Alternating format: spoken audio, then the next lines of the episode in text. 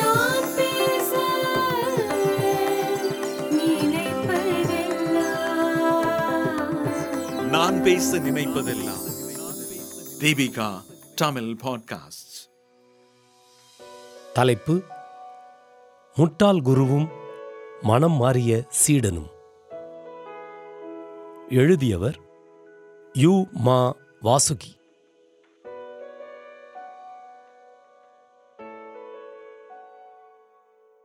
Humour என்னும் மனிதனுக்கு ஒரு மகன் இருந்தான்.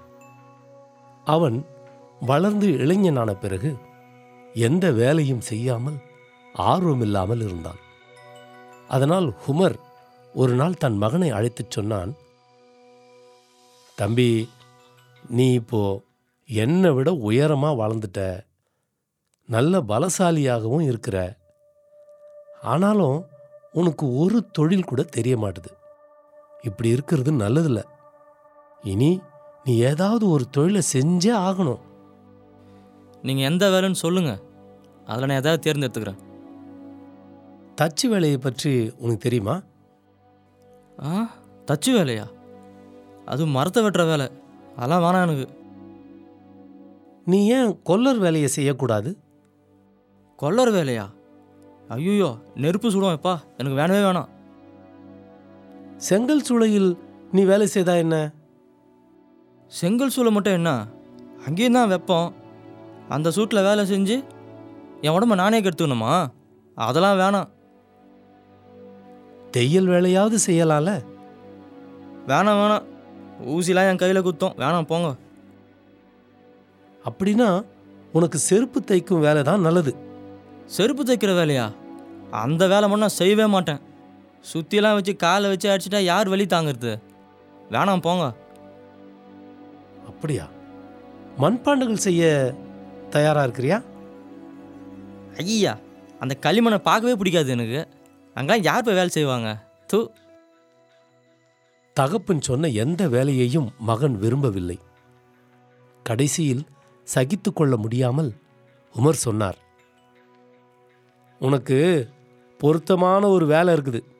என்ன வேலை? அதான் சோம்பேறியாவே இருக்கிற வேலை.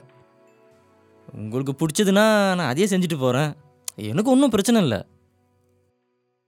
தன் மகன் மீது மிகவும் எரிச்சலுற்ற தந்தை ஹுவான் என்னும் மனிதனிடம் அவனை ஒப்படைத்தான். ஹுவான் தான் அந்த நாட்டிலேயே மிகவும் புகழ்பெற்ற சோம்பேறி. அவனுக்கு ஒரு வேலையும் தெரியாது.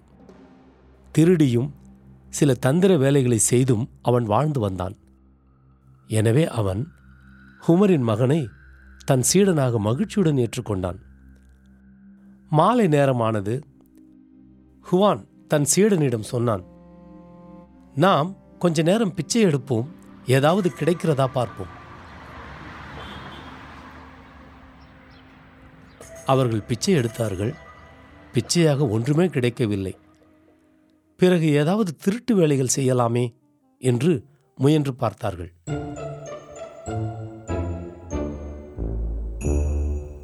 அதுவும் நடக்கவில்லை.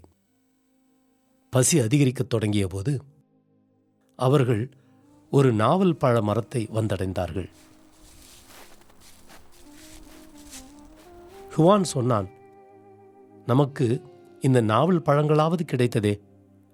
நாம் பட்டினி கிடக்க வேண்டி வராது. நான் மரத்தின் மீது ஏறி பழங்களை பறித்து போடுகிறேன். நீ தேவையானதை தின்றுவிட்டு மிச்சத்தை பத்திரமாக வை. ஆ சரி. எனக்கும் ரொம்ப பசிக்குது. ஹுவான் மரத்தில் ஏறி பழங்களை பறித்து போட்டான். சற்று நேரம் கழித்து கீழே இறங்கிய அவன் தன் சீடனை பார்த்து பலத்த ஆச்சரியமடைந்தான். சீடன் கண்களை மூடி கைகளை விரித்து வாயை நன்றாக திறந்து மல்லாந்து படுத்திருந்தான். அவனைச் சுற்றிலும் நாவல் பழங்கள் சிதறிக் கிடந்தன. என்ன இது? நீ நாவல் பழங்கள் தின்னவில்லையா? என்று கேட்டான் ஹுவான். சீடன் சொன்னான் இல்லை குரு. நீங்கள் பறிச்சு போடுறது எதுவுமே என் வாய்க்கு வந்து சேரல. நான் என்ன பண்ணுறது தன் சீடனை பார்த்து பெரிய கும்பிடு போட்டு அவன் காலில் விழுந்தான் ஹுவான். நீ அல்லவா இந்த உலகிலேயே பெரிய சோம்பேறி? நீதான் இனிமேல் என் குரு. பெரும் சோம்பேறியே தன்னை பாராட்டுவதைக் கேட்டபோது அவனுக்கு துளியும் மகிழ்ச்சி ஏற்படவில்லை. மாறாக வெட்கி தலைகுனியவே தோன்றியது. திடீரென தோன்றிய அவமான உணர்வால் அவன் முழுக்கவும் மாறி சுறுசுறுப்பு மிக்க பொறுப்புள்ள பாடுபட்டு உழைக்க விரும்பும் புது மனிதனாகி வீடு நோக்கி விரைந்தான்.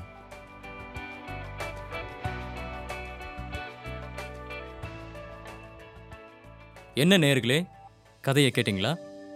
நீங்கள் கேட்ட இந்த கதையிலிருந்து நான் உங்ககிட்ட ஒரு கேள்வி கேட்க போகிறேன் அந்த கேள்விக்கு நீங்கள் சரியான பதில் சொல்லிட்டீங்கன்னா ஒரு சிறந்த பரிசு உங்களுக்காக காத்துக்கிட்டு இருக்கு. கேள்வி ஹுவான் மரத்தில் ஏறிய பொழுது அவருடைய சீடன் என்ன செய்து கொண்டிருந்தான்?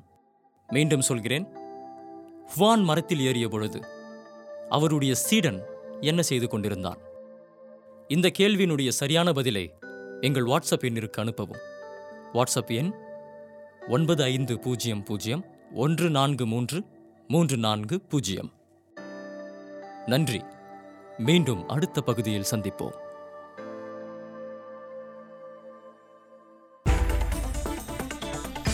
நீங்கள் கேட்ட இந்த வலையொலி அரும்பு மாத இதழ் கட்டுரையிலிருந்து எடுக்கப்பட்டது. வாங்கி படிப்பீர். அரும்பு மாத இதழ்.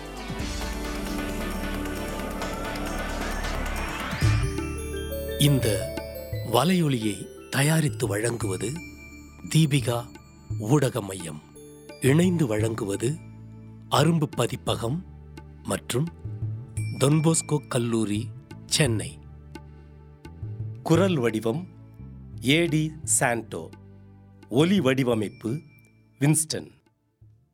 மீண்டும் மீண்டும் கேட்கத் தூண்டும்.